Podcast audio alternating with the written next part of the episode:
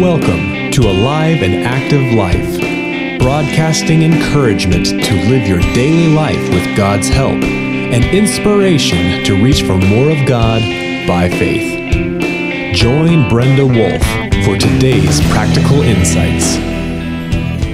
The other day, I was pulling weeds in my vegetable garden. Fortunately, I found and uprooted most of the little guys. But there were some weeds that had been growing a bit longer. They were stubborn and tough. I had to get my fingers right down at their entrance into the earth, take a death grip, and pull with my whole body just to get those bigger guys out of my garden. From the roots up, those weeds were supported until my hands came along. That illustration about weeds shows just how strong roots can be. They can support great structures above ground. Remember, roots are under things, under you. Roots stabilize and strengthen what is over them. They are invisible, but they nurture what is visible. Roots are gnarly from experiences and struggles, and they spread over vast territory. And roots support you. The world is full of roots. It's not just plants, it's architecture structures, like buildings, bridges, tunnels. Those structures need a strong foundation from the roots up. People's lives rise from the roots up. A person's mind, emotions, your memories and words, your actions, your very soul, all are supported by what's under you. If your roots aren't healthy, even though they spread broadly beneath your life, they pull unhealthy components into your life. So I suppose it's a worthy discussion to see what kinds of roots are healthy. Let's talk about root systems. Have you asked yourself recently what kind of root system is under your life? Would you say you have a healthy root system that draws living water from Christ. While exploring what is under our daily lives, an interesting scripture comes to mind. In fact, I think it just might be the starting point for healthy roots. 2 Chronicles 7:14 says this: If my people who are called by my name will humble themselves and pray and seek my face and turn from their wicked ways, then I will hear from heaven, and I will forgive their sin, and will heal their land. This is all about giving you healthy roots. The message from 2 Chronicles 7:14 has several points to it. First of all, this is a promise for God's children, called by his name, not those outside faith in Christ. How precious that God calls you his very own if you are a Christian, a Jesus follower. Then, after that, the next point is that the conditions God insists on are really important. In fact, I was struck by them as I was looking at it the other day. People sometimes expect that God will keep his promises of blessing while they apply their own slant and agenda. It is not for mankind to decide God's parameters. It's solidly God's right because He is infinitely wise, loving, and good. And then the third one is that when a person has no intention of cooperating, they often end up angry at God for not doing what they wanted Him to do with their agenda in place rather than His. So, those three points again, the message of Second Chronicles 7:14, first is the promises given for God's children. Next, God has conditions that he insists upon. And then third, when a person has no intention of cooperating, they have their own agenda in place instead of God's agenda. So, what are the conditions that God insists upon? There are four of them. The first condition God insists on is that we humble ourselves. The second one is that we pray. The third is that we seek his face. And the fourth is that we turn from any wicked ways. So, we're going to look at each one of those conditions. Since they're important enough for God to put them in place on His promise, they're important enough for us to take a little look at. The first one says, Humble yourself. Before you can connect with God, you must have a sincere and repentant heart. This only comes from humbling yourself, acknowledging God is holy and perfect, and you are not. God doesn't need you or me. He wants you. On the other hand, you need God and must decide if you truly want Him more than anything else in life. So, uh, the first condition is humble yourself. The second one that was given in that passage is to pray. When you pray, if you are praying sincerely, you properly align yourself with God from your heart. A humble prayer means you automatically acknowledge His greatness, love, mercy, and grace. These are incredible gifts. Alignment means lining up with God in right relationship and perspective. Misalignment means out of sync, at odds, and it also means that there are resulting consequences.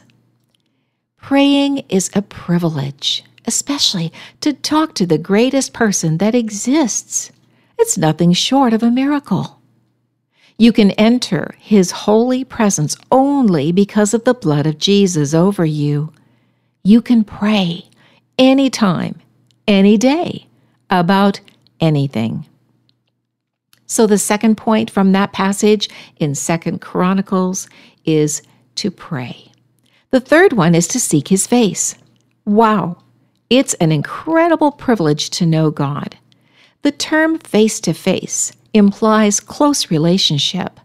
When people look directly into one another's face without fear, pride, or deception, it represents intimacy and trust.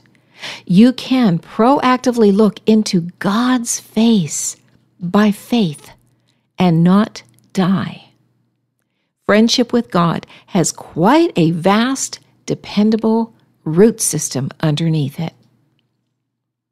And then the fourth condition that God has put into place is to turn from wicked ways. The critical requirement to receive a promise an intervention or a provision from God is turning from wicked ways. So, there is a catch. God has conditions to his grace.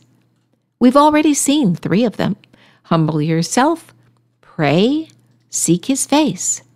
And now the big one turn from wicked ways. That means deliberate change. Well, where is God in all of this? God is exceptionally understanding. He is your biggest cheerleader through steps of change. He coaches you as you train in righteousness, and God's Spirit transforms you. You do your part out of gratitude, and God does His part out of grace. You can't partner with God if you haven't turned from wicked ways, from unhealthy habits and patterns the putting off of things that shouldn't be there. And then, of course, in their place to establish new godly habits and patterns. That's the putting on. He's poised to fly into action when you simply lean his direction with the previous four heart conditions humility, prayer, seeking his face, and turning from wicked ways. So, yes, God will hear from heaven, He will forgive, and He will heal your heart. But still, we started talking about roots that are under things, under life. This is how life is when things get tough. At first glance, you see a rough scenario or a rugged difficulty, a suffering, hardship, or a struggle. But when you pick up glasses of faith and put them on, you begin to see more.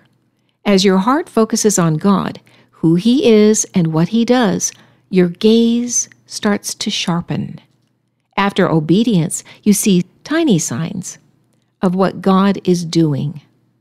Then a strange comfort, unexplainable joy, and deep hope sustains your heart.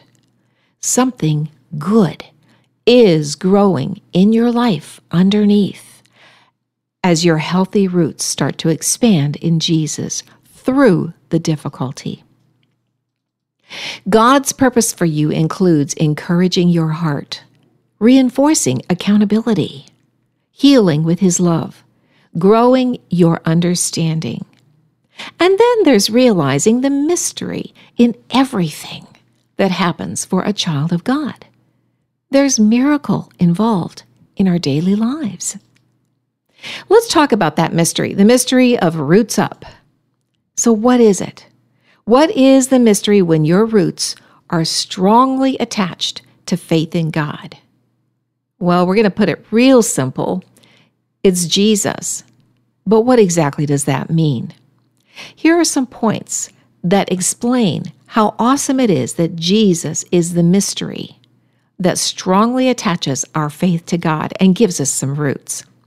First of all, Revelation 21 5 says that He is making all things new. He promised. Another point is that He has endless creative methods to accomplish absolutely anything. Nothing can stop him. And then there's this one leaning into God. It increases wisdom and discernment. Do you ever lack wisdom? Remember what it says in James chapter 1? Do you ever wish you had more discernment? Ask God. He gives. The next point is that faith is rewarded. Just believe and move forward. And then hope is fulfilled. Do you ever feel like you live for long periods of time and you kind of sidestep hope? Hope is centered in Jesus. So, if we put Jesus in the central place, we reconnect with hope again. And then finally, joy increases. All because of Jesus. Quick review of that list. He's making all things new. He has endless creative ways of accomplishing anything. Leaning into God increases wisdom and discernment. Faith is rewarded, hope is fulfilled, and joy increases. Jesus creates amazing options you didn't notice before you put your glasses on. As you trust and obey, you see Christ's character forming in you pushing through the soil of your life from your roots up. Your perspective changes along with the landscape as things grow. The mystery of God's Son is forming in you. Treasures of His wisdom and knowledge are becoming your harvest. The root system under you is expanding powerfully into strength and support. I think we should spend a few minutes looking at simple faith. Because some people at this point might say, well, I can't do all that. It just doesn't work for me. Well, okay, so simple faith. Think back to the day and the circumstances when you received Jesus as your Savior. Bottom line, you realized that you were a sinner and needed a Savior. You trusted Him for His incredible gift of salvation and forgiveness of sins. Simple faith. Done deal. Simple faith made you a child of God. You became holy through Christ's work on the cross. That's a big thing, growing up from a tiny seed of simple faith. Well, here is a practical takeaway. In the same simple faith you believed for salvation, you live your daily life over top of your root system. Simple faith feeds a healthy root system in every detail, in big issues, in looming unknowns, in everything that enters your life. God works all things together for your good as you love, trust, and obey Him. He keeps all His promises. He holds you steady. He gives wisdom. He stays with you. And He works miracles. Done deal. God's enemy, who is also your enemy, uses anything he can to pull you away from this simple faith and obedience. He's a trickster, a deceiver, a liar. Under his terrible influence, your root system will become unhealthy. Though they may sound reasonable, the enemy's influences are hollow and deceptive. Here are some application questions and thoughts. When you do the following things, you will develop a healthy root system. Number one, express your need for God in every detail of each day. Two, tell Him you love Him back and trust Him. Three, thank Him for your blessings. A grateful heart keeps you from sin. Four, remember Jesus wants you to succeed. He is invested in you. Five, Stay close to Jesus. He's your safe place, your dear friend, and He's your defense. And then number six, depend on God to give you a powerful life story as you remain surrendered and dependent on Christ. Here are a couple of questions for you to ponder and to take forward. Why not? build from the roots up in Christ in all things that follow salvation, all the daily details. Why not let your life story, your life epistle, reflect Jesus' love for you and his unstoppable power? Why not? And then why not engage simple faith and obedience? After all, you can do this partner with God. I also want to invite you to enjoy some articles and or podcasts if you like to listen from our recent faith series. It's filled with lots of encouragement, help, and hope for daily issues. The first of the series is Ever Run Out of Heroes? Number 2 is Faith Jump. Episode 3 is Fresh Faith for You. Number 4 Grow up in faith. Four tips. And number five, faith and family. The sixth episode is Who Can You Trust These Days?